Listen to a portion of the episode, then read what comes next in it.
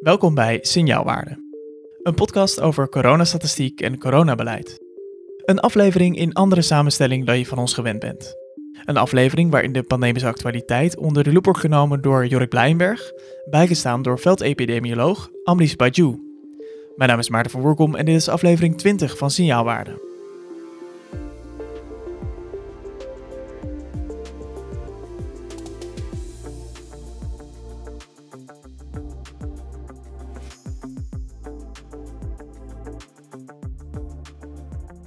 Goeiedag en welkom. Het is vandaag 20 augustus 2021 en dat is dag 441 van de coronapandemie in Nederland.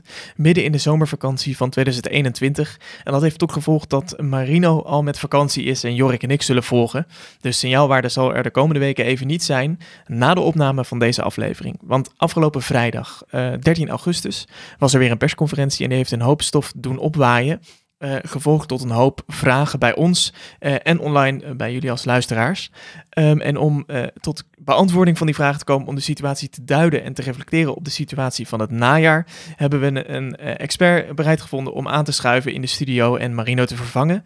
Um, en dat is veldepidemioloog Amrish Bajou. Welkom. Hey, goeiedag. Dankjewel. Wat leuk dat je wil aanschuiven vandaag uh, bij ons en dat je uh, met Jorik en mij in gesprek wil, want Jorik is er ook weer. Hallo. Hallo. Ik ben niet aan het reizen tijdens een pandemie. Nee, hè? maar um, Amrish, jij wel, jij zit midden in een verhuizing, begrepen we? Klopt, ja. ja. We zitten midden in de verhuizing naar Luxemburg. Uh, vanuit Oslo met tussenstap Nederland. En uh, ja, ondertussen ook alweer voor werk uh, een klein beetje gereisd. Ehm, inderdaad, met het idee om even een goede vaste standplaats in Luxemburg te vinden. Dus het is druk met het zoeken van appartementen. wat hier niet de makkelijkste klus is, zeker niet in coronatijd. Nee, want je bent uh, veldepidemioloog en um, in die hoedanigheid uh, was je ook in Oslo aan het werk en uh, nu dan in Luxemburg. vertel, wat doe je in het dagelijks leven? Um, nou ik ben veldepidemioloog en microbioloog en dan gespecialiseerd in humanitaire crisis, uh, die overal ter wereld kunnen optreden, maar natuurlijk vaak optreden uh, in gebieden waar je allerlei nou ja, tekorten al hebt, uh, on onstabiliteit hebt. Um, de typische humanitaire context. Um, en eigenlijk is met deze pandemie het aantal humanitaire contexten is, is toegenomen. Ook met een, ja, een lastige eindstippen is het ook de vraag van oké, het begon als een gezondheidscrisis in veel landen was de impact direct zichtbaar, uh, in andere landen niet. En inmiddels is het natuurlijk een crisis geworden die, die nou ja, allesomvattend is. Um, en voor veel landen waar je bijvoorbeeld ook uh, al eerdere uitbraken of endemische infectieziektes had, um, ik noem maar malaria, tuberculose, um, zie je dat ja, dit, de, de progressie die geboekt is in de afgelopen jaren dreigt te niet worden gedaan. Ja, ook omdat bijvoorbeeld veel van de routine vaccinatieprogramma's worden onderbroken. Um, en dat leidt natuurlijk ook tot politieke onstabiliteit um, in, in, aan een aantal gebieden. en dat is ons ook niet vreemd um, binnen zo'n crisis. Het legt natuurlijk druk op economie. zoals we ook in Nederland ziet, uh, zien, uh, legt het ook druk op het, op het maatschappelijke gesprek. Wat misschien niet gesprek is, maar veel vaak een scherp debat is uh, met een, een bepaalde dichotomie alles moet open, alles moet dicht, uh, wel maatregelen, geen maatregelen, in plaats van wat zo'n crisis echt nodig heeft. We het op zoek gaan naar en het ook uitleggen van de complexiteit en de nuances die bij, daarbij horen. Um, nou ja, dat is een beetje wat ik in mijn dagelijks werk doe. Um, ik heb voor de WHO gewerkt in het uh, Health Emergencies Department, wat zich inderdaad bezighoudt met dit soort zaken, waarvoor ik bijvoorbeeld een jaar in Bangladesh zat bij de, de Rohingya vluchtelingencrisis in uh, eh, 2017, een van de grootste vluchtelingencrisissen die er was, uh, waarbij ik de coördinatie mede heb gedaan tussen 124 organisaties die aan gezondheid werkten, zowel nationaal dan wel internationaal. Um, ik heb aan ebola-crisis gewerkt, ik heb aan de Griekse vluchtelingencrisis gewerkt, um, ziekenuitbraken. En um, eigenlijk toen de pandemie begon, was ik net uh, bezig met de overstap naar het Internationale Rode Kruis in Genève. En daar was ik gevraagd om ja, een Operational Research Center op te zetten. Dat is eigenlijk een centrum waarbij je zegt van oké, we doen humanitair werk en, en daar verzamelen we ook routinematig data in. Uh, maar kunnen we die data ook gebruiken om, om dingen beter te leren? En um, hoe kunnen we data beter verzamelen? Uh, want we hebben geen uh, nette surveillance, uh, vaak in de gebieden waar we werken. Dus de, de data Jorik, waar jij bijvoorbeeld, en en vele anderen natuurlijk dagelijks naar kijken. Dat is een groot, groot probleem. En daar begint het vaak bij. Maar ook van hè, wat zijn de ethische frameworks die daarbij horen. Ja, dus, dus, dus wat voor data kun je wel verzamelen, wat voor data kan je niet verzamelen. Hoe betrek je nationale stakeholders erbij. En eigenlijk twee weken in die job begon uh, de pandemie grotere, uh, echt pandemische vormen aan te nemen. Uh, en zagen we inderdaad gevallen her en der stijgen. en toen ben ik gevraagd om voor het Rode Kruis in een COVID-19 crisisteam deel te nemen om als epidemioloog ja, het globale beeld te duiden. En wat dat zou betekenen voor onze operations, maar ook voor de veiligheid van onze staf. Uh, zowel nationaal als internationaal, omdat wij nul beschikking hadden tot uh, nou, persoonlijke beschermingsmaterialen. Um, en omdat er natuurlijk ook heel veel onzekerheid was op dat moment. Hè, want we hadden natuurlijk in geen van die landen is er überhaupt IC-capaciteit, uh, is er geen beademingsapparatuur, zijn er geen medische middelen, is er een chronisch tekort aan gezondheidspersoneel. Um, geschoold gezondheidspersoneel hè, om, om ernstige gevallen überhaupt te kunnen behandelen. En vaak is er al van alles gaande um, aan, aan crisissen. Nou, dat heb ik uh, een, een post gedaan en toen uh, zijn we op een gegeven moment naar Noorwegen verhuisd, waar ik uh, binnen, ook binnen het Rode Kruis hoofd van Public Health and Surveillance ben geworden. En met name gekeken naar wat we noemen community-based surveillance, dus op gemeenschapsniveau, waar je data niet uit ziekenhuizen kunt halen, als detectiepunt, maar wel uit gemeenschappen. Dat heeft natuurlijk vele voordelen. Alles wat je in gemeenschappen uh, ja, kunt vaststellen, nou, dat is een vroeg signaal. En hoe eerder je een signaal te pakken hebt, uh, hoe eerder je daarop kunt reageren en hoe groter de kans dat je een grote uitbraak voorkomt. Um, met name natuurlijk in de scope van ziektes zoals cholera, um, ebola, um, andere hemorrhagic uh, fevers en dat soort dingen. En, en nou ja, nu ga ik per 1 september beginnen als de directeur operationeel onderzoek bij Artsen zonder Grenzen. En dat is, uh, ja, dat is een droombaan. Dat het samenbrengen enerzijds van uh, het humanitaire werk wat we doen. Uh, waarbij we zien dat veel van de emergencies waarin we werken steeds langer duurden. steeds complexer worden, um, steeds minder resources krijgen. Um, en, en je ziet de spanning natuurlijk ook met klimaatverandering ontzettend hard toenemen. En aan de andere zijde, ja, het betrekken van wetenschap. Want uiteindelijk heb je wel slimmere oplossingen nodig. En, en ook een stukje accountability. Hè, van is wat wij doen nou echt het goede? Um, zijn de operaties zoals wij ze uitrollen wel goed genoeg? Kan dat beter? En hoe kunnen we dat beter doen? Maar ook hoe werken we beter samen met de lokale bevolking? Uh, met de lokale assets die je hebt. Ik noem universiteiten, uh, ik noem gezondheidsmedewerkers. Hoe betrekken we ze beter dan op het oude, ja, wat ik vaak wil noemen, het stukje neocoloniale global health. Van wij gaan jullie wel de oplossing brengen. Uh, ongezonde samenwerkingen met universiteiten, die we ook vaak zien. Um, dus ja, dat, dat is een beetje de droombaan die ik, die ik nu ga doen. Gaaf, gefeliciteerd nog daarmee. Dankjewel. En uh, voldoende uh, bagage en context, denk ik, om uh, zometeen eens even een deep dive te doen in de huidige situatie van corona. Allereerst hebben we altijd een, een rubriekje in deze podcast die we toch even terug laten komen. Want ik begreep, Jorik, je had een, een numeriek kenmerk van de afgelopen tijd dat je graag wilde inbrengen. Uh, ja, ja ik, heb er, ik heb zoveel numerieke kenmerken, maar dat komt vooral omdat uh, zojuist vlak voor de opname ook de, uh, het gedragsonderzoek van, van het RIVM weer uit is gekomen. Dus dat is de veertiende ronde. Dit hebben ze gedaan ehm, tussen 28 juli en 1 augustus. En ja, de headline zelf met de, de getallen uh, of zonder getallen in dit geval, is wat het RIVM zegt, dat, we, uh, dat er wat minder vertrouwen is in het beleid uh, en wat meer draagvlak eh, bij de, voor het aanhouden eigenlijk van de maatregelen. Maar het getal wat ik eruit wil halen uit, uit, het, uit het onderzoek is denk ik 26 procent. En dat gaat in dit geval over het aantal mensen die terugkwamen uit een gebied uh, met een rode kleur, uh, oranje of rode kleurcode. En die een coronatest heeft laten doen. Dus dat is maar een kwart van, uh, van de mensen. Daarbij moet ik wel aantekenen dat dit op 28 tot 1 uh, 28 juli dus uh, tot 1 augustus is gedaan. En pas daarna eigenlijk het advies, het testadvies is ook gekomen van de overheid om je te laten testen op het moment dat je terugkomt van vakantie. Dus waarschijnlijk is dat getal nu hoger, maar een kwart is toch weinig. Ja, 26 procent. Klinkt zeker niet veel, nee. Um, waar we het over gaan hebben vandaag. Uh, we gaan het in ieder geval hebben over Delta vaccineren en uh, het najaar. Um, maar laten we even beginnen bij uh, afgelopen vrijdag, de 13e. Um, dat was eigenlijk het eindpunt gezet door het kabinet voor de, ja, het terugdraaien van de versoepelingen. die eerder waren aangekondigd en waar het finaal misging, waar we een enorme piek van kregen. en ja, toch de strekking in die persconferentie was moeten waakzaam blijven.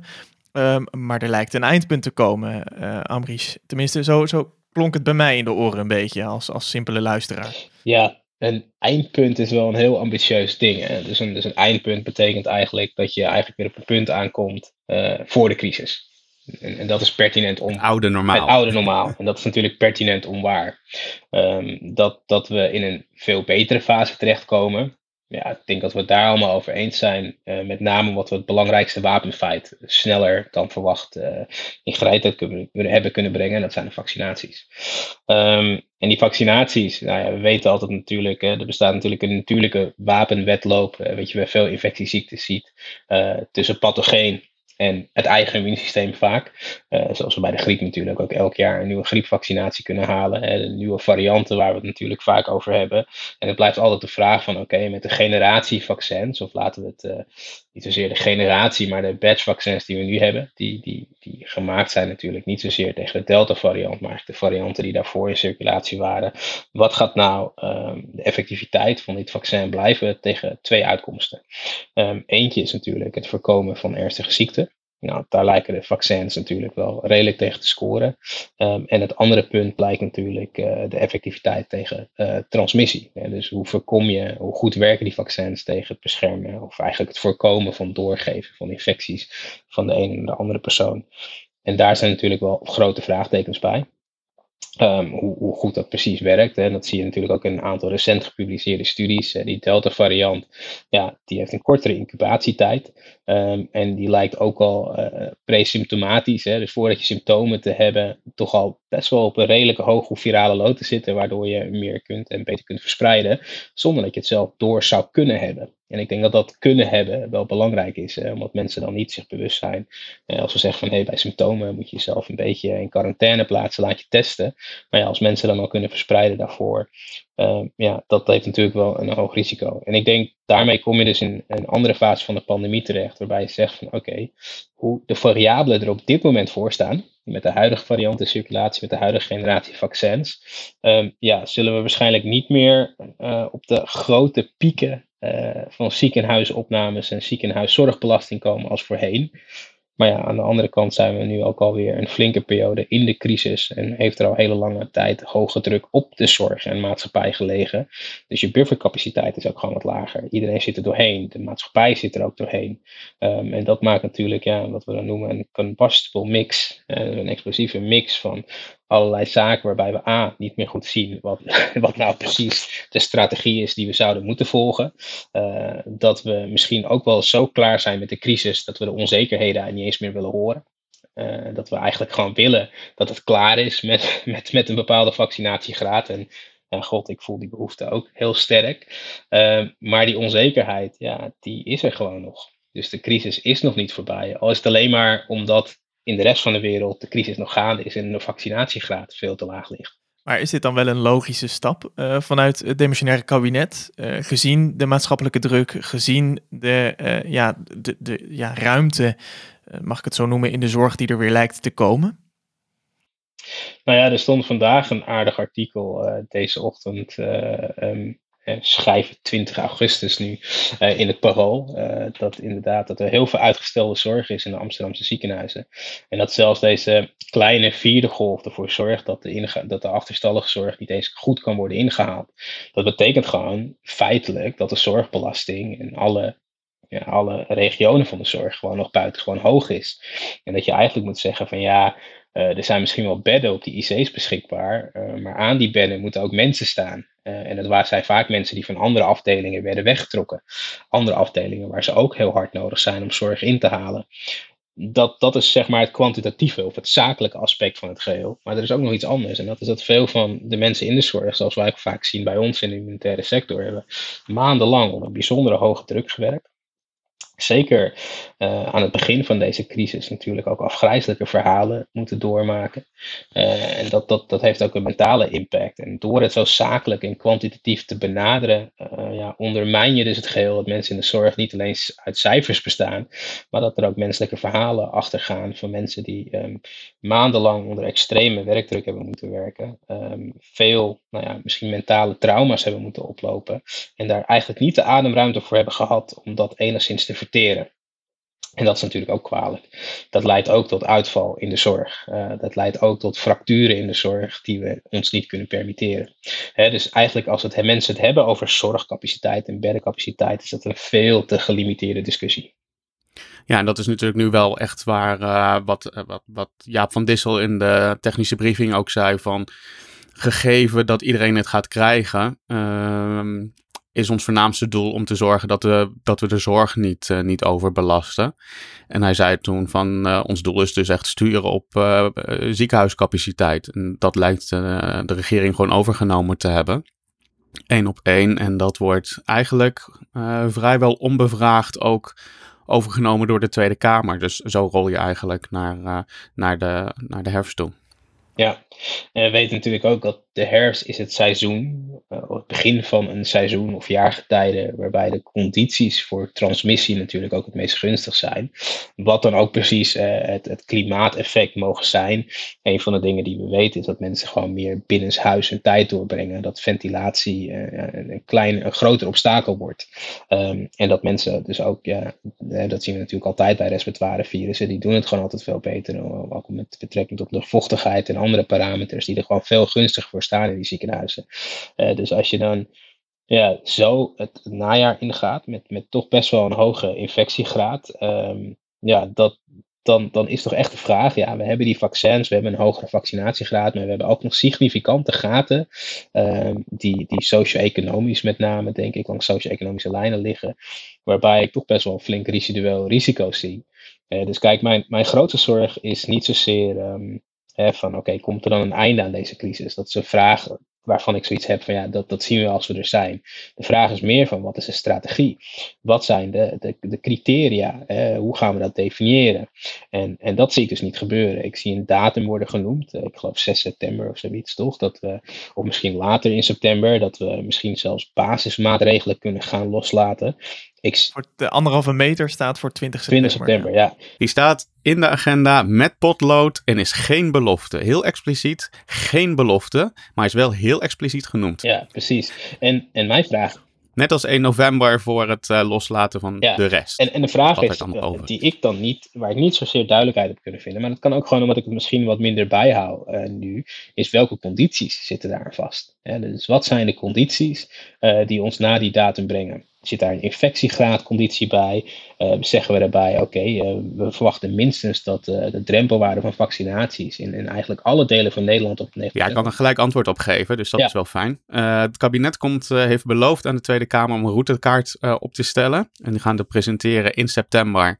En dat zal zijn voor de persconferentie of met tijdens de persconferentie, voordat we gaan beslissen of we dan die anderhalve meter gaan loslaten, ja of nee.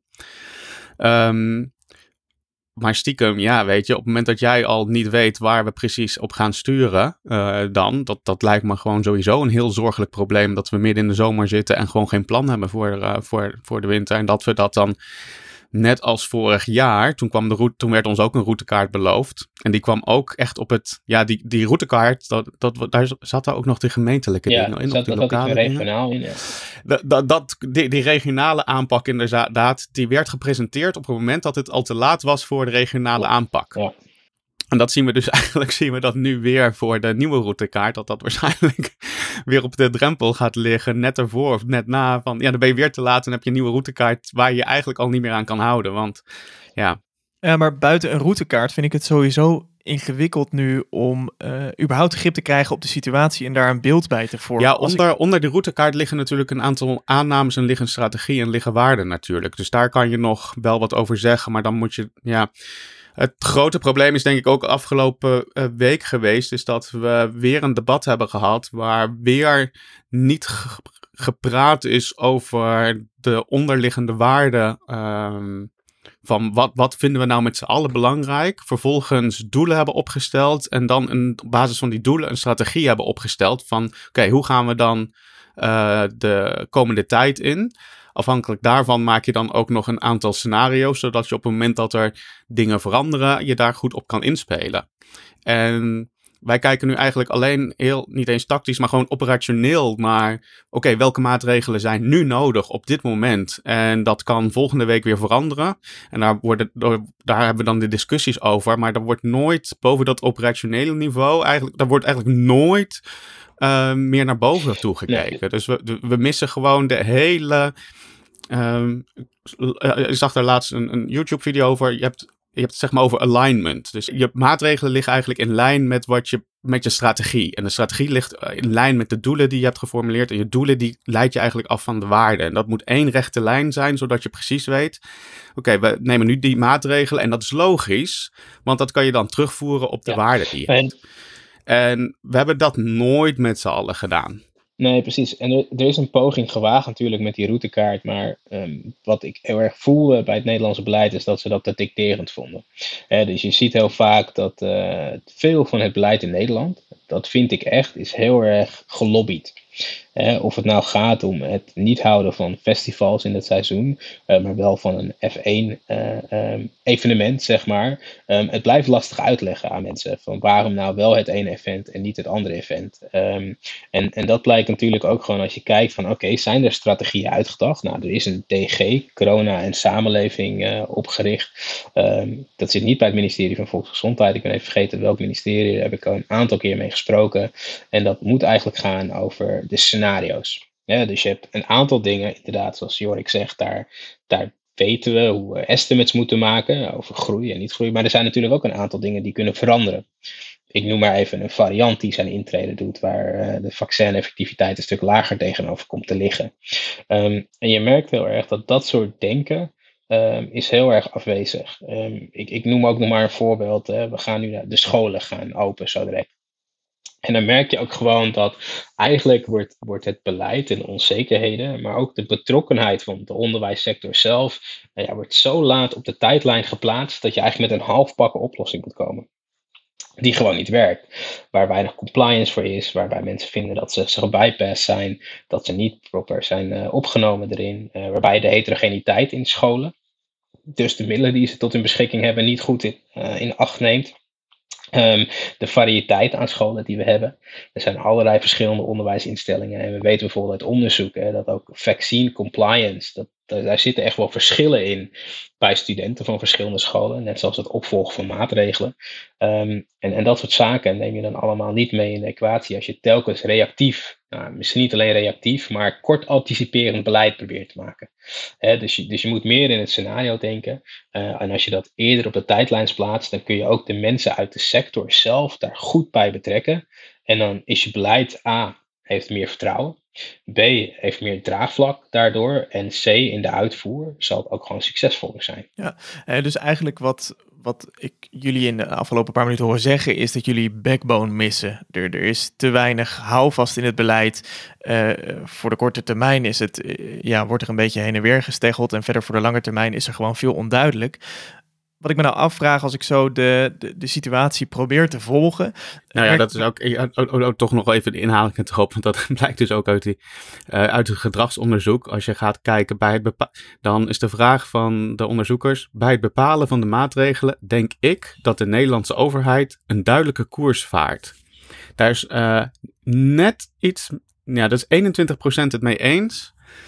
Oftewel 79%, dus de overgrote meerderheid, snapt ook gewoon de koers niet. We weten gewoon niet wat is nou onze strategie. Niemand, ja. 20% denkt het dus wel ongeveer soort van te weten, maar de rest heeft zoiets van ja. Ja, nee, ik, merk, ik merk ook bij mezelf dat ik het moeilijk vind om de huidige situatie te interpreteren. Want uh, aan het begin van de pandemie kon ik wel wat met uh, besmettingscijfers. En kon ik dat ook nog wel vertalen naar ziekenhuisopnames. En begreep ik van ja, uh, als er meer besmettingen zijn, komen er twee weken later meer ziekenhuisopnames. En dat willen we niet, want dat kunnen we niet aan. Dus moeten we wat gaan doen. Nu komt er een component vaccinatie bij, komt er een component varianten bij, komt er een component pandemie. Want uh, corona is niet alleen een Nederlands ding.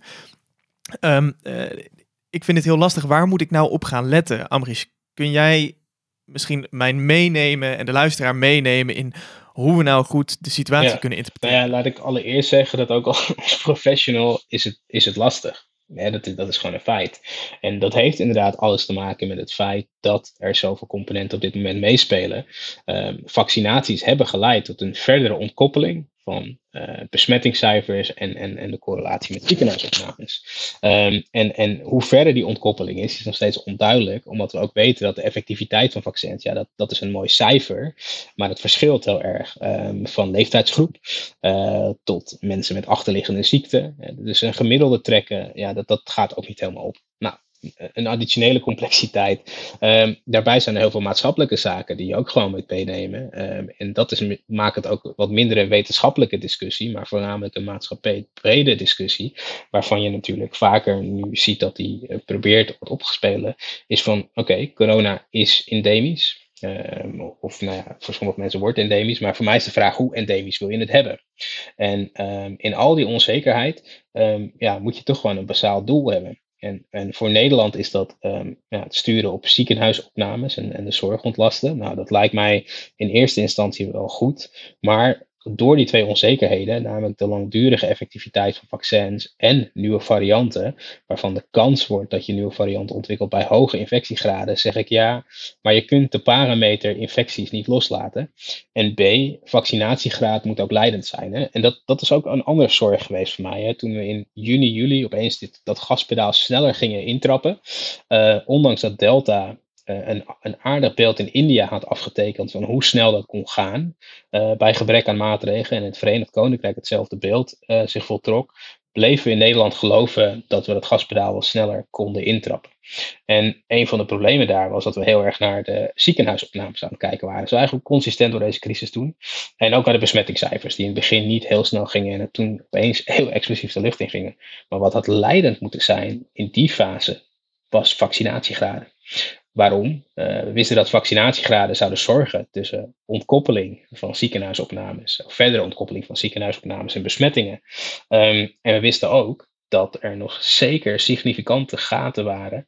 Um, en als ik het heb over significante gaten, ik noemde altijd het voorbeeld in die tijd van, uh, van, van Rotterdam Feyenoord, waarbij ook in de 50-plus categorie uh, ja, pas 55% volledig gevaccineerd was. En als je dan al zo snel maatregelen laat loslopen, ja, dan ben je toch iets niet helemaal goed aan het doen. Kun je dit dan doortrekken als je zegt we moeten vaccinatiegraden in de gaten blijven houden?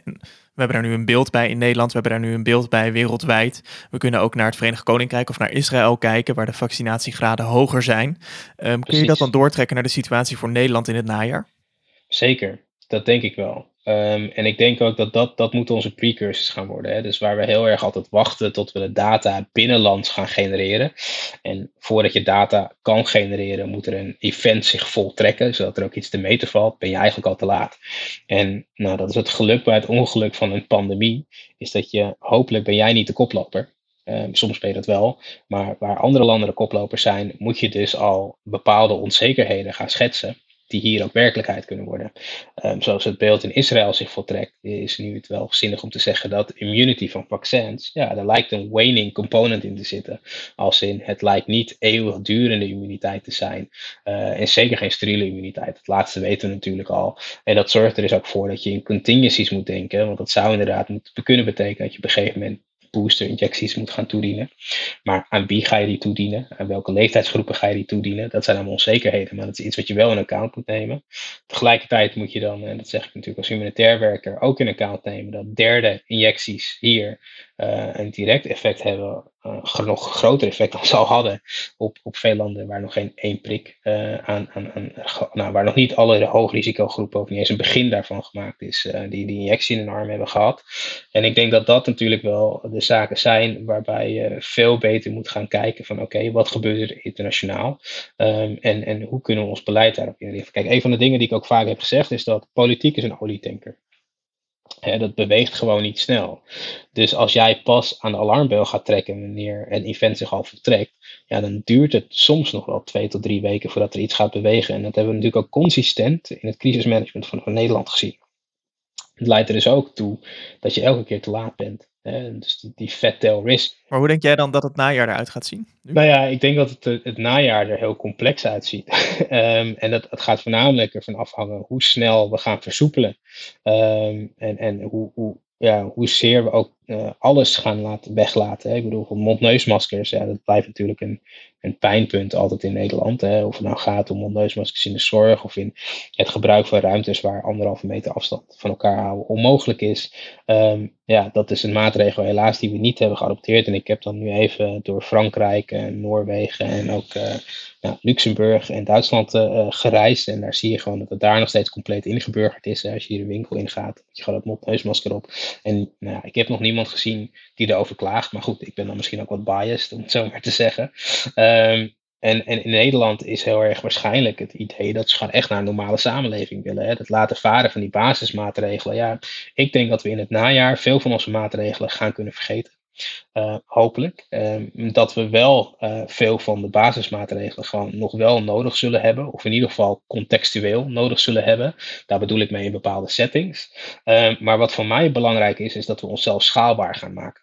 Hè, dus die onzekerheid. In welke settings bedoel je nou, dat? Bijvoorbeeld hè, als ik het heb over, over binnenruimtes, bijvoorbeeld, hè, dat er wel grote nadruk op ventilatie zal moeten blijven.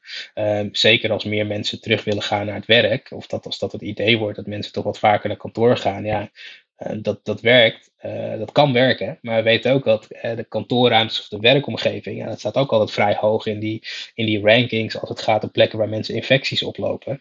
En dat zijn natuurlijk ook gewoon de plekken waar verschillende sociale bubbels met elkaar in contact komen of verschillende geografische bubbels met elkaar in contact hebben. Dus dat is een plek waar je per definitie zegt van nou, willen we een vertragend effect in toename van infecties of verspreiding van infecties over geografische niveaus of tussen leeftijdsgroepen of tussen sociale bubbels, ja, dan zullen we daar meer preventieve maatregelen in moeten voeren die niet zo heavy zijn. Door te zeggen, oké, kantoren niet propvol uh, en zeker voldoende aandacht aan ventilatie blijven besteden. Misschien ook werkgevers meer de middelen geven om werknemers frequenter te laten testen, preventief te laten testen. Dat zijn logische units waar je mensen kunt laten testen. In plaats van random twee sneltesten naar elk huishouden te sturen. Wat compleet een, een, doel mist. Uh, en ik heb van alles gehoord, maar geen juiste antwoorden waarom dat nou een goed idee was. Um, behalve dat er waarschijnlijk een expiration date op veel van de testen zitten. Wat wel plus minus klopt na een jaar. Um, en een ander ding is natuurlijk ook gewoon dat schaalbaar maken. En met het schaalbaar maken bedoel ik natuurlijk, je hebt onzekerheden waarbij nieuwe varianten um, hun intrede zouden kunnen doen.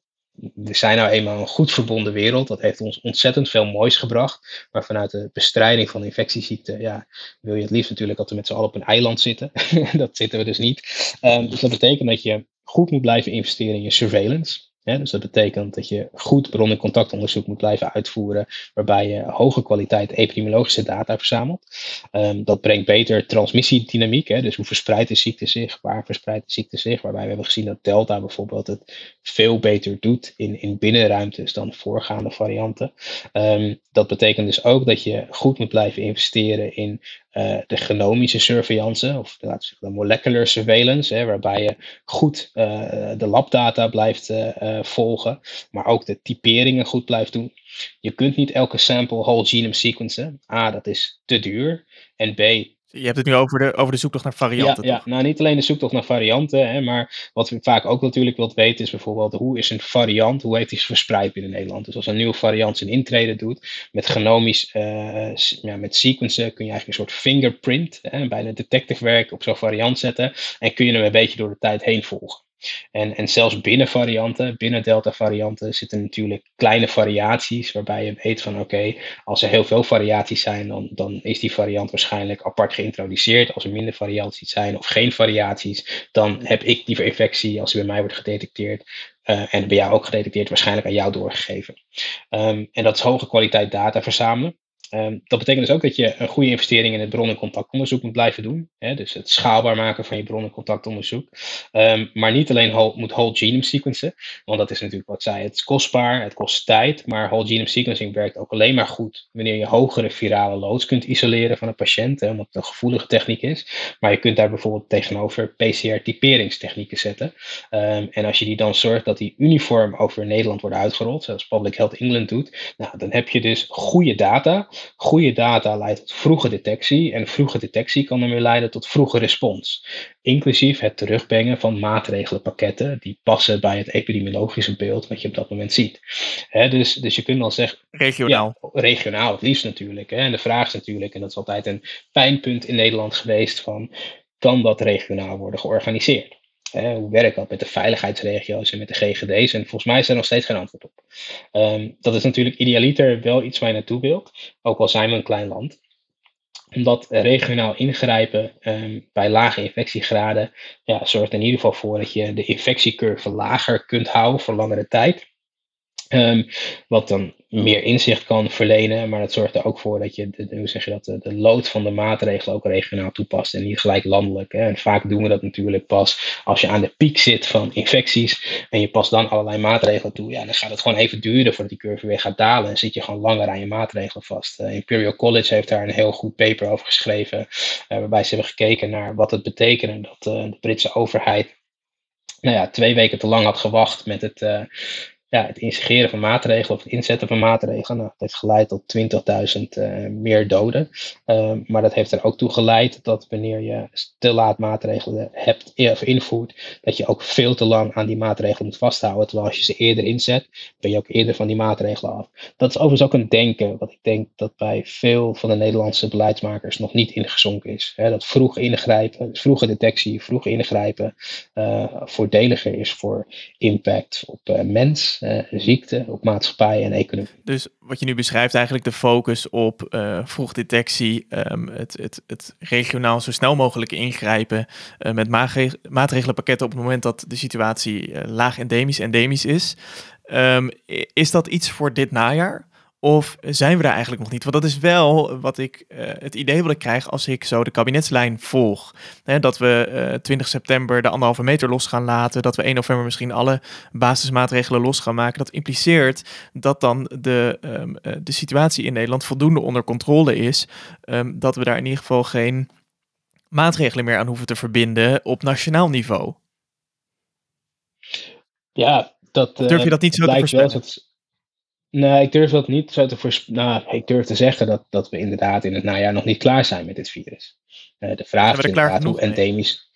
Ja, dat is de vraag. En, en dat is niet een, een epidemiologische vraag, dat is een maatschappelijke vraag vinden wij dat we er klaar genoeg voor zijn? Hè? Wat vinden wij acceptabel in binnen de maatschappij? Um, en, en ja, ik, ik, ik zit natuurlijk meer aan de kant van, ja, kijk, ik, ik wil graag de, de zorg ontlasten en ik wil ook zorgen dat we veel binnen de maatschappij kunnen. Ik wil heel graag zorgen dat mensen weer op een goede manier, jongeren naar school kunnen. En een van de doelstellingen die erbij hoort, is inderdaad lage gemeenschapstransmissie. Um, of lagere gemeenschapstransmissie dan op de niveaus waar we nu zitten.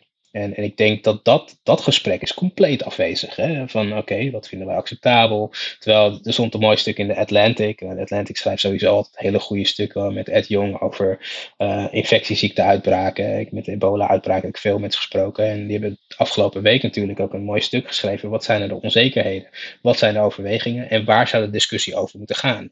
Het enige waar ik de discussie over zie gaan is van Um, welke maatregelenpakketten moeten we nou precies hebben en kunnen we wel versoepelen en kunnen we niet versoepelen, terwijl ik meer een strategische discussie zou waarderen als in wat vinden we als maatschappij nou acceptabel. We merken ook dat er veel onrust onderheerst. We hebben gisteren op Twitter aangekondigd dat je bij ons te gast zou zijn. En er zijn heel veel vragen over gekomen die we door het gesprek heen ook proberen mee te nemen en te beantwoorden. Uh, zonder deze altijd expliciet te noemen, komen we zo meteen nog op wat vragen terug. Um, daarbij wil ik graag wel een opmerking plaatsen dat we veel vragen krijgen over individuele, persoonlijke eh, situaties van mensen. En hierbij richt ik me heel veel tot de luisteraar dat als je vragen hebt over je eigen gezondheid, over hoe om te gaan met de coronacrisis, wend je dan vooral tot uh, de eigen huisarts of je eigen zorgkader. Um, want dat is de, de plek um, om antwoorden te krijgen. Uh, ten aanzien van je eigen gezondheid en hoe om te gaan met maatregelen. Ik denk dat dat goed is om te noemen. Um, ja, dat, maar goed, het, feit dat we die vragen krijgen, dat, dat geeft wel aan dat in ieder geval ook die persconferentie wel veel los heeft gemaakt. Omdat de lijn nu echt wel lijkt te zijn van uh, ook het kabinet van uh, uh, iedereen gaat het virus krijgen. En dat, dat merken wij dan direct in de vragen die wij krijgen van mensen die daar zich toch echt heel erg zorgen om maken. dus dat is wel, wel zorgelijk. Ik, ik merk heel erg dat de communicatie vanuit, vanuit de overheid daarin toch wel veel veel mensen ook wel echt bang maakt en, en, en zorgen opwekt. Ja, dat is, uh, dat vind ik, ja. Dat, uh, ja, dat is vervelend. Dat heeft wel direct impact. Oh, trouwens nog even een kleine correctie op uh, je introductie van je vraag van vijf minuten geleden of zo. Waarbij je zei dat uh, de UK en Israël verder zijn met vaccineren. Dat is, was zo, maar dat is bijna niet meer zo. Wij zitten nu gelijk. Uh, United Kingdom heeft 70% eerste prikken gezet. Nederland 70% en Israël 68%. En qua volledig gevaccineerd zit Israël op 63, wij op 62 en UK op 61. Dus dat ligt nu allemaal heel dicht bij elkaar. Uh, daar, dus waar, zij eigenlijk altijd een soort van gidsland waren, lopen we door, ja, omdat we toch wel lekker zijn, uh, bezig zijn geweest met vaccineren. Ongeveer gelijk of in de pas. Dus we kunnen het ook nu veel minder afkijken van wat, ja. uh, wat doen landen om ons heen.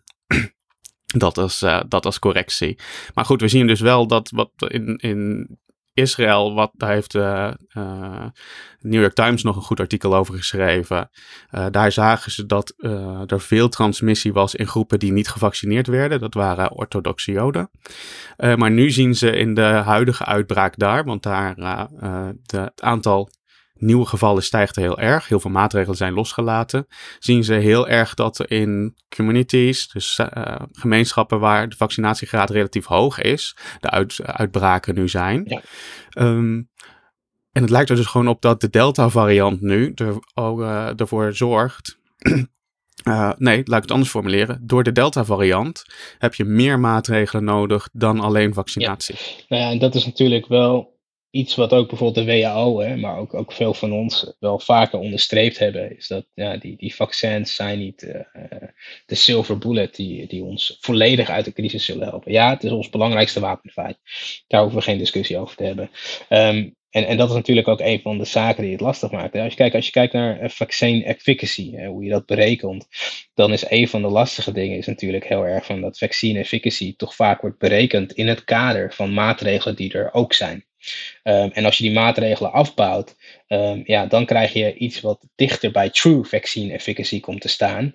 Um, alleen ja, om dat te meten moet je natuurlijk wel in dat stadium aankomen dat je maatregelen hebt afgebouwd.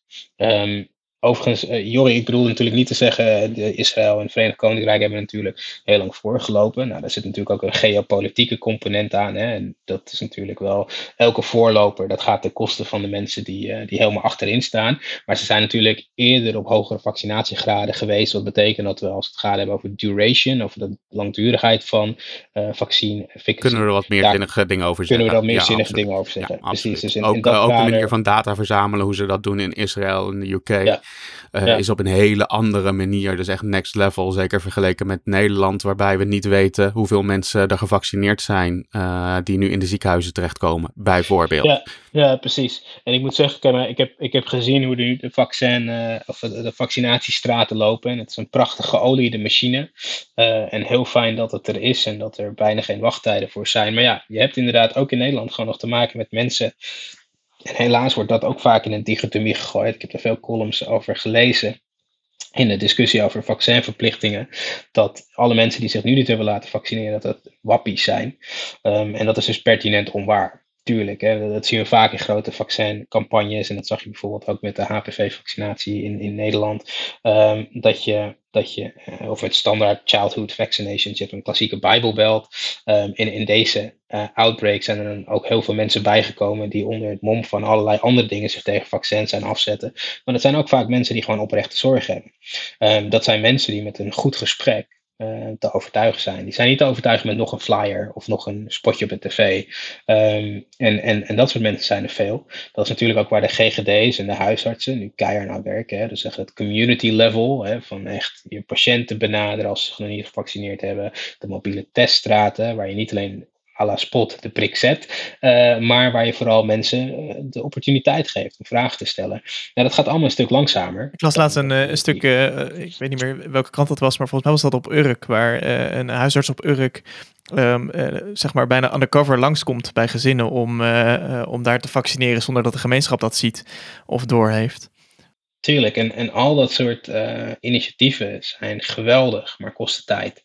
Dus als we dan zeggen van ja, nee, op die datum moet het genoeg zijn, dan hebben we iedereen de kans gegeven. Zeg ja, maar wat betekent dat, de kans gegeven? Dat je een brief in de brievenbus hebt gedouwd, dat je eens een keertje hebt gebeld. En, en daarom vind ik dat niet zozeer het signaal van wanneer de minister vindt dat het genoeg is geweest, of een of andere lobbygroep vindt dat het genoeg is geweest, maar dat signaal moet voornamelijk van de huisartsen en GGD's komen. Die moeten zeggen, oké, we hebben echt alles uit de kast getrokken in onze lokale community. Uh, we hebben 80% bereikt. Um, that's it. Meer gaat het misschien niet worden. Volgend jaar 3% misschien. Maar, en, dat, en dat vind ik een mooi signaal om te zeggen van oké, zij vinden dat ze op gemeenschapsniveau alles uit de kast hebben getrokken. Dus als we een routekaart zouden maken, dan zou een van de indicatoren moeten zijn uh, huisartsen die zeggen: We hebben er alles aan gedaan en we kunnen er niets meer uithalen. Ja, de huisartsen en GGD's, precies. Dat zou, een, dat zou, wat mij betreft, een prachtige indicator zijn. Uh, en tot die tijd moeten we ze ook gewoon de tijd geven en vooral de middelen om, uh, om, om wat te doen. En we weten natuurlijk ook, even voor de GGD's geldt dat ook, en net zoals voor de huisartsen, die hebben ook een gigantische belasting, ook al maanden. En het enige wat we doen is meer en meer van ze vragen. Hè, dus telkens meer van ze vragen. En, en dan denk ik van ja, gun ze dan ook gewoon even de rust en de tijd om wat te doen. Ik bedoel, hoeveel maatregelen hebben we nou op dit moment nog echt staan die zo belastend zijn, behalve dan voor de evenementensector. Natuurlijk voor de horeca staat er nog wat, maar op een individuele niveau valt het op zich wel mee. Je zou kunnen zeggen, oké, komt hij weer, voeren we op bepaalde plekken de mondeusmaskers een beetje in om een klein beetje een remmend effect daar ook toe te passen waar mogelijk, zodat we iets meer tijd kunnen winnen voor dit soort zaken. Ja, dus ja, dus eh, dat de schaalbaarheidsdiscussie vind ik gewoon een heel belangrijk iets. Is dat, oké, we gaan ons meer vrijheden kunnen permitteren, godzijdank. Uh, daar zijn we alle ook aan toe. Uh, maar we moeten niet alleen denken dat het gaat om de ziekenhuisopnames. Uh, alles wat er gebeurt ligt natuurlijk voor de ziekenhuisopnames. Daar moeten we scherp op zijn. Daar moet de detectiecapaciteit voor klaar liggen. We moeten long-covid ook steeds niet onderschatten. Ook een omhuld door een hoop onzekerheid, maar zeker niet een probleem dat we zomaar van tafel mogen schuiven.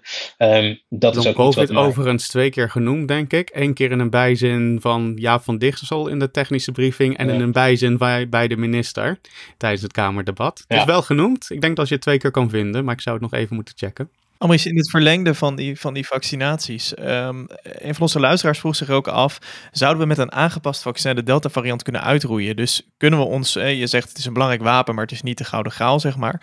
Um, maar stel nou, die mRNA-vaccins die kunnen heel snel ontwikkeld worden. Volgens mij met de, met de juiste code kunnen ze binnen 48 uur uh, een nieuwe samenstelling creëren. Is het mogelijk om met een snelle booster en een snelle campagne. Uh, dermate in te dammen dat je kan zeggen, nou ja, we prikken ons echt uit de pandemie? Nou ja, kijk, het, het aanpassen van het vaccin, dat, dat is het inderdaad het probleem niet. Eh, dat kun je vrij snel. Het gaat om de ehm, productie uiteindelijk. Precies, het gaat om de productiecapaciteit. We hebben nu 4,5 miljard vaccins gezet, maar dat is vooral bij de rijke landen. En die hebben waarschijnlijk allemaal twee doses gegeven. Terwijl uh, de wat armere landen, die zitten op een vaccinatiegraad van uh, nog geen 2%. Dus ja. ja. Nou, die hebben niet alleen twee doses gegeven, die hebben ook nog wat op de plank liggen. Voor de derde. Die, die, ja, die vernietigen ook wat over datum gaat, omdat daar schijnbaar ook geen flexibele mechanismes voor bestaan. Of het vastzit in allerlei juridische discussies, om in ieder geval onze overstok tijdig via luchtbruggen gewoon naar landen te sturen waar bijna niks beschikbaar is. Ja, deze crisis, en dat is natuurlijk ja, Over elf dagen gaan we inderdaad, eh, gaat Nederland ook eh, de eerste lading eh, AstraZeneca vernietigen. Ja, precies. En, en dat is natuurlijk ook wel een ding binnen deze crisis, eh, waar ik had gehoopt op een uh, globale solidariteit met elkaar. Um, zijn we eigenlijk al vanaf point blank met elkaar in gevecht. Uh, ook op Europees niveau zijn er natuurlijk naast COVAX allerlei bilaterale en semi-multilaterale afspraken gemaakt.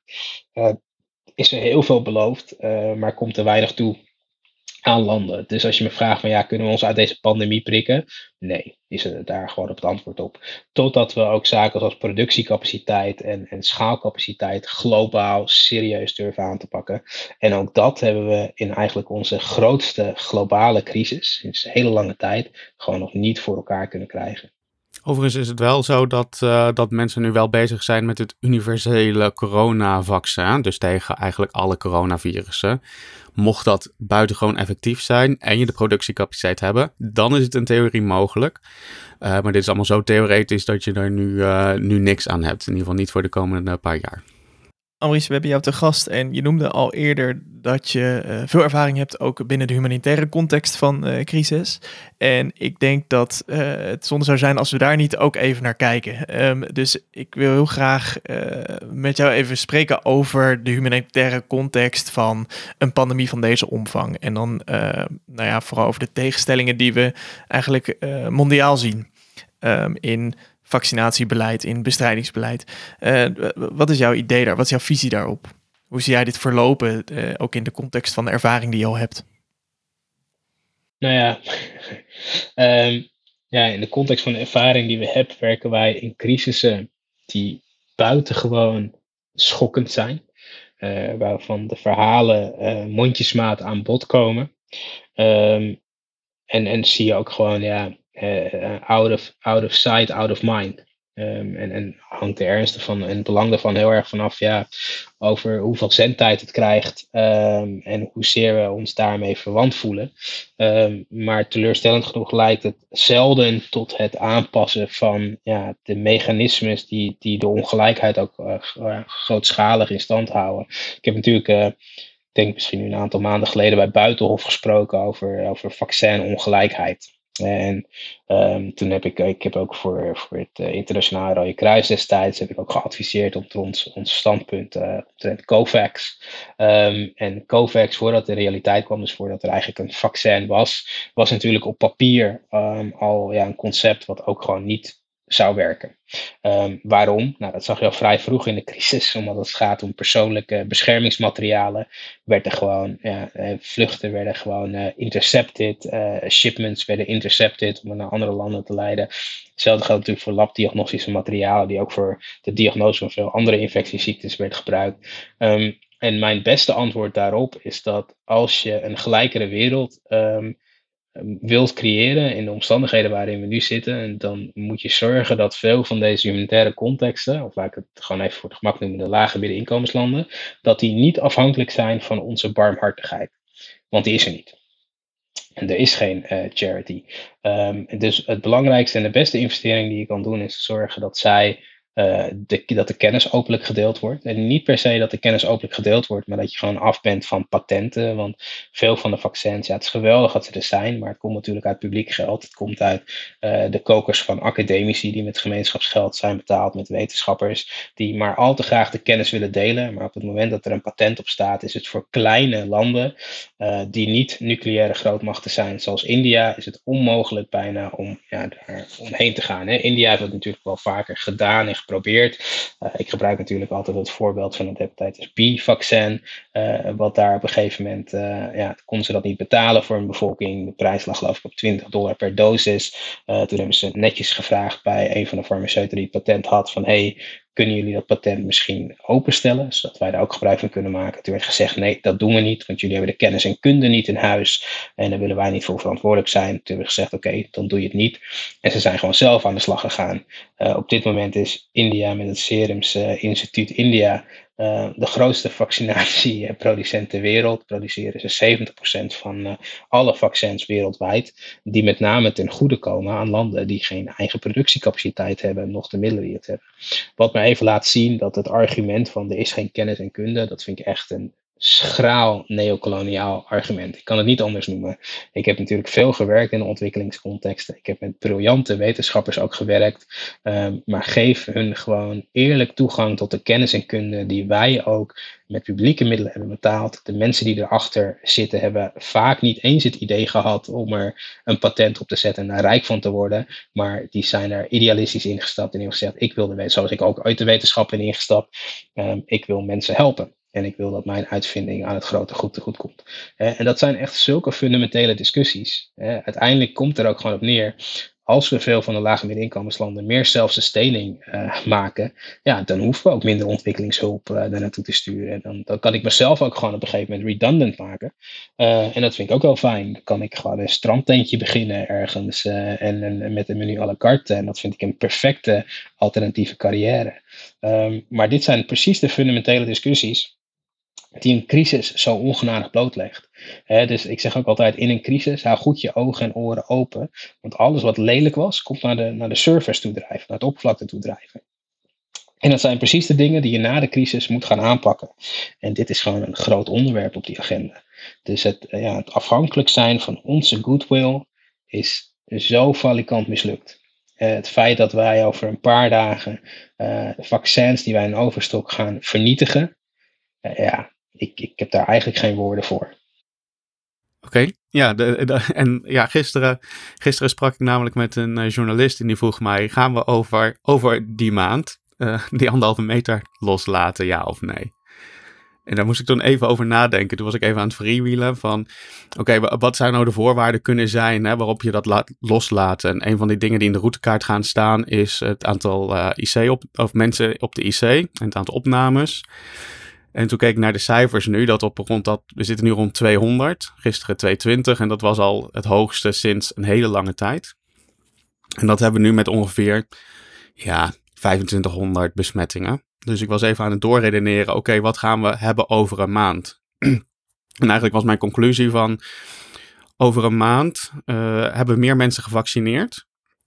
Maar dat zullen vooral meer jongeren zijn. Dus op het moment dat je hetzelfde aantal besmettingen hebt, um, zal dat waarschijnlijk leiden tot ongeveer hetzelfde aantal IC-opnames. En dat betekent dat je IC ongeveer even vol ligt. Um, misschien iets voller. En dat lijkt me problematisch. Dus dan moet je die maatregel in stand houden. Daarbij heb ik niet meegenomen dat weer meer mensen naar werk gaan en meer mensen naar school. Dus waarschijnlijk verwacht je eigenlijk nog meer uh, besmettingen. Uh, ook onder de wat ouderen, want dat zijpelt gewoon door. Dus ook meer opnames op de IC. Oftewel, dan heb je die anderhalve meter uh, nog nodig. Dan is natuurlijk de vraag, kan je hem afschaffen? Nou, je kan eigenlijk twee dingen doen. Of je, of je zegt van, schaf hem af en dan heb je mondkapjes nodig, zoals FFP2, zoals ze bijvoorbeeld in Duitsland doen. Dat gaan we sowieso niet doen. Waarom niet? Nou ja, Grapperhaus en zijn bekende liedje. Die heeft het draagvlak voor mond-neusmaskers helemaal vernietigd. Dus dat gaan we sowieso niet doen. Dus dan moet je de anderhalve meter of vasthouden. Um, maar dan komt het argument van: oké, we hebben de datum genoemd uh, dat we die uh, gaan afschaffen. De gedragsunit zei van op het moment dat je die datum noemt, gaan mensen zich er minder aan houden. En wat zeggen de veiligheidsregio's? Zeiden dat in het laatste advies. Die zeiden van, ja, we zien dat uh, het, naleven van die anderhalve meter, dat wordt steeds lastiger voor mensen. Um, op het moment dat mensen dat lastig vinden, dan uh, betekent dat die maatregel dus ook minder effectief is. Nou, wat was dan de redenatie? Uh, volgens mij stond dat in de slide van uh, de Nationaal Coördinator Terrorisme, Terrorismebestrijding, NCTV. Die zeiden van, op het moment dat, je, dat een maatregel niet effectief is, dan kun je hem ook afschaffen. Oftewel, op het moment dat je zegt, we gaan de maatregel afschaffen in de toekomst, neemt het draagvlak af, houden minder mensen zich eraan, is het minder effectief en kan je hem ook daadwerkelijk afschaffen op die datum. Of dat dan verstandig is op de 20ste? Nou, ik denk meer infecties, meer mensen op de IC. Ik denk het niet. Gaat het gebeuren? Er is een kans. Gaat het zien. Um, Maurice, ik, ik heb al vaker in uh, signaalwaarde aan het, uh, tegen het eind van de podcast lijstjes gemaakt voor uh, Jorik en, en Marino. Um, wanneer ik bijvoorbeeld met een biertje op het terras kan zitten. Nou ja, dat kan hè. En um, een van onze luisteraars, Linda, vroeg zich af even heel praktisch. Uh, kan ik met allemaal gevaccineerde gezonde vijftigers een feestje vieren in een klein zaaltje? Uh, laat ik daarmee aftrappen. Um, in een klein zaaltje. Ja, het hangt er een beetje vanaf wie die 50-plussers zijn. Uh, ik bedoel, je kunt allemaal 50-plussers, maar er zijn misschien mensen ja, die achterliggende ziekte hebben. daarbij weten we ook dat de vaccin Kijk, vaccineffectiviteit, ik heb het er even eerder proberen aan te stippen, maar dat is natuurlijk niet alleen leeftijd. Uh, als jij een achter, kijk, wat er gebeurt als jij een virus binnenkrijgt, dan gaat je immuunsysteem, die, die detecteert het op een gegeven moment en die heeft wat tijd nodig om een solide immuunrespons in te zetten. De vraag is, wat is sneller? Uh, de schade die het virus en een algemene immuunrespons aanricht, of het feit dat je adaptieve respons op tijd is opgestart. Hetzelfde geldt natuurlijk als je gevaccineerd bent, dan krijg je wat bonuspunten in die tijd. Uh, dan gaat het allemaal wat sneller. En de vraag is, is dat dat snel genoeg? Nou, als jij al een hele fragiele gezondheidstoestand hebt, ja, dan win je ongetwijfeld wel wat dagen, maar je kan mogelijk nog steeds te laat zijn. En ik denk, als mensen willen heel graag eh, natuurlijk van ja, makkelijke antwoorden van ja, dat kan of nee, dat kan niet. Maar er is helemaal niks makkelijks aan deze crisis. Ehm, en, en ook dit soort vragen, dat blijft gewoon staan. Als jij zorgt dat je 50-plussers uh, uitnodigt die allemaal in tip-top condities zijn, die allemaal dubbel zijn gevaccineerd, laten we zeggen drie maanden geleden en niet zes maanden geleden. Uh, je bent zelf ook in tip-top gezondheid. En iedereen heeft er ook nog eens gezorgd dat voor ze naar dat massale feest ging, dat ze allemaal hele kleine sociale bubbels hadden. En niet van het ene feest naar het andere feest hoppen. Ja, dan wordt het opeens. En je zorgt ook nog eens dat je in dat kleine zaaltje de ventilatie goed op orde hebt. En iedereen misschien wordt test aan het begin voordat ze naar binnen komen. Voilà, dan heb je best een verantwoordelijke situatie waarbij ik zeg, ja, green light, go for it. Maar doe je dat niet, ja, dan wordt dat licht wat geler en op een gegeven moment wordt het gewoon rood natuurlijk. En dat is een beetje hoe je naar crisisperceptie moet gaan kijken of naar van wat voor risico's vinden wij aanvaardbaar. Uh, zo moet je naar kijken. Het gaat om de complementairheid van maatregelen. Ik wou ook nog even aanstippen wat Jorik net noemde. Ik vind trouwens dat de RIVM gedragsunit heeft echt over de afgelopen maanden excellente adviezen uitgebracht die compleet genegeerd zijn dus ook over hoe je zaken moet communiceren. Maar een van de dingen waar wij zo slecht in zijn in Nederland is communicatie. En communicatie staat, gaat hand in hand met het in stand houden en het creëren van draagvlak. Dat doen wij helemaal niet in Nederland. Ik gebruik al het voorbeeld van corona feiten versus fabels. Dat was het programma, maar het is in 2021 precies nul keer uitgezonden. Um, en in uh, voor 2021, in november, is het geloof ik zes keer in totaal op de buis geweest. Waarin ik een keertje mocht uitleggen hoe mondneusmaskers, hoe je die moest opdoen. En jij was volgens mij de enige in de, op de Nederlandse televisie die ooit voor heeft gedaan hoe je een mondneusmasker opzet en gebruikt, nou, correct gebruikt. Ja, en ik geloof dat het een keertje ergens anders in een talkshow of zo is geweest. Maar verder is men compleet overgeleverd, overgeleverd geweest aan de opiniebrei in de media. Um, en daar bedoel ik ook bijvoorbeeld de talkshows, hè, die, die, waar je uh, quasi-experts, non-experts, ja, semi-experts... heeft toch wel een bijzondere rol gespeeld deze crisis, denk ik. denk het wel, ja. En, maar dat is geen voorlichting. Um, dat is geen platform waarbij wetenschappers bij elkaar staan die je gewoon drie uur allerlei vragen mag stellen, zoals jullie dat bijvoorbeeld ook vaak mogen. Dat is gewoon compleet afwezig geweest. In Duitsland hebben ze een, een, een show waarbij drie wetenschappers of twee wetenschappers en een politicus gewoon anderhalf uur op tv het gewoon gaan hebben over de corona-aanpak.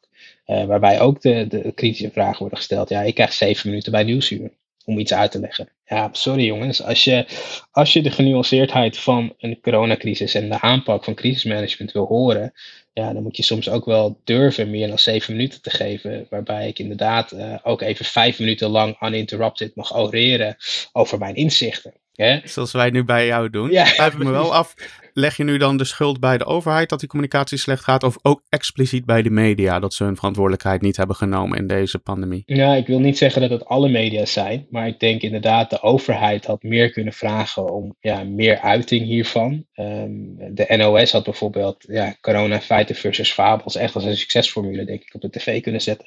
Bijvoorbeeld ook zeker in de fase waar we nu zitten, waar ik ook echt zoveel vragen krijg van mensen van ja, wat nu? En waarbij ik moet zeggen, ja sorry, ik heb geen hapklaar antwoord voor je. Uh, maar ik zou het wel graag willen uitleggen. Besteed daar gewoon een coronafeiten versus fabels uitzending aan. Daar keken geloof ik 2 miljoen mensen of zo naar. Het is niet iedereen, maar het is best wel veel mensen. He, maak er hapsize klare Prima bereik. Ja, prima bereik lijkt mij. maar het gebeurt niet. Dus ja, waar ligt die schuld? Ik weet het niet. Maar laten we ook eerlijk zijn. Dit geldt niet alleen voor corona. De, de, de hype van de tv op dit moment, dat geldt natuurlijk voor veel meer zaken. Waarbij ik dat mensen vaak toch wel meer op zoek zijn naar naar langere zaken. Ik denk dat het daarom ook zo is waar veel van de podcasts het gewoon beter doen. Um, of nou ja, Café Westmets het misschien wel uh, ook wel beter doet dan, dan de reguliere media. ja, want die zitten gewoon op YouTube en die hebben gewoon wekelijks, ik weet niet of ze wekelijks zijn. Uh, regelmatig ja. uh, zenden zij uit. Ja, precies. En daar komt natuurlijk een hoop onzin ook voorbij. Uh, van, van quasi-experts en semi-experts. Um, maar ja, dat zijn wel platformen waar schijnbaar toch wel mensen naar kijken. Waar voldoende um, ehm, 30 minuten snippets uit worden geknipt. Die vervolgens weelderig over de familie WhatsApp groepen. De vrienden WhatsApp groepen. De Facebooks en de Twitters van deze wereld heen gaan. Um, ik zie die tegencampagne niet. Ja, dus, dus dat, en wij weten gewoon uit crisisrespons hoe belangrijk communicatie is. En communicatie is dus niet alleen zenden, hè, dus niet alleen snippets, niet alleen podcasts, maar het is ook daadwerkelijk dialoog aangaan. En nu zie je voornamelijk gewoon een debat. Uh, maar een debat wat niet de nuance waardeert, van een nuance en die, die de complexiteit dus wel verdient. Ehm, en dat zorgt er ook voor dat er gewoon draagvlak, ja, dat verdampt. En draagvlak dat verdampt, ja, succes met het terugwinnen. Maar dat is niet alleen van impact op de aanpak van deze crisis, maar dat doet ook wat met het vertrouwen in onze instituten. En dat zet vaak ook, dat zien wij in crisismanagement ook vaak, de deur open voor populisten of voor alternatieve regimes. En, en dat... Ik weet dat Maarten door wil. Ja. Dus eigenlijk wel een vervolgvraag, want we zitten nu op vijf, uh, dag 541 van de coronapandemie. Communicatie is niet goed gegaan. Heeft het nu nog zin om dat te gaan doen? Altijd. Altijd, ja. En wat zou jouw take-home message dan zijn voor de individuele luisteraar? Ja, mijn take-home message voor de individuele luisteraar. We zijn een heel eind in de crisis. Uh, we gaan ons straks veel meer um, vrijheden en nu al veel meer vrijheden kunnen permitteren. Maar we moeten inderdaad waakzaam zijn. Dat betekent wel dat we, dat we moeten rekenen dat we nog lange tijd met de basismaatregelen wellicht door zullen moeten. En dat er mogelijk bij nieuwe varianten of nieuwe bevindingen additionele maatregelen zullen komen. Um, ja, mijn, mijn, mijn oproep aan de luisteraar zou vooral zijn: laat je, laat je goed informeren. Maar daar ligt een wederzijdse taak van de overheid en van de media om dat soort platformen ook te bieden. Nou, ik hoop in ieder geval dat je uh, hier voldoende ruimte hebt gevoeld om uh, de nuance goed over te kunnen brengen. Zeker. Die je graag wilde delen. Uh, ontzettend bedankt voor je, voor je deelname bijdrage, Amries. Graag gedaan. En um, dat was deze aflevering van Signaalwaarde. Um, zoals aan het begin al aangegeven, nemen wij even een paar weken rust en ruimte voor vakantie. Um, en Lekker reizen tijdens de pandemie. reizen tijdens de pandemie. Jorik kijkt er naar uit. Um, uh, dus we zijn uh, over een aantal weken weer bij je terug. En dit was Signaalwaarde en dat is een podcastproductie van Maarten van Woerkom naar idee van en mede ontwikkeld door Marino van Zelst en Jorik Blijenberg. Je kunt Signaalwaarde volgen in je favoriete podcast-app zoals Spotify, Google Podcast of Apple Podcast. En bij die laatste zouden we je dan willen vragen om een review achter te laten. Want dat helpt dan anderen weer om deze podcast te ontdekken. We willen onze grote dank uitspreken voor de luisteraars die Signaalwaarde financieel hebben gesteund. Met jullie bijdrage houden we de podcast online en zorgen we voor een nog beter eindresultaat. Financieel bijdragen aan Signaalwaarde kan door vriend van de show te worden. Ga je voor naar vriendvandeshow.nl slash signaalwaarde en dan meld je je daar aan. Daarnaast kun je uh, ook een tikkie uh, sturen. kun je bijdragen via een tikkie. Ga ervoor naar onze eigen website signaalwaarde.nl en klik dan op de button bijdragen. Op deze website kun je ook je vragen kwijt voor in de uitzending of je feedback insturen, want daar zijn we altijd benieuwd naar. Dit was het voor deze keer. Bedankt voor het luisteren en tot de volgende aflevering.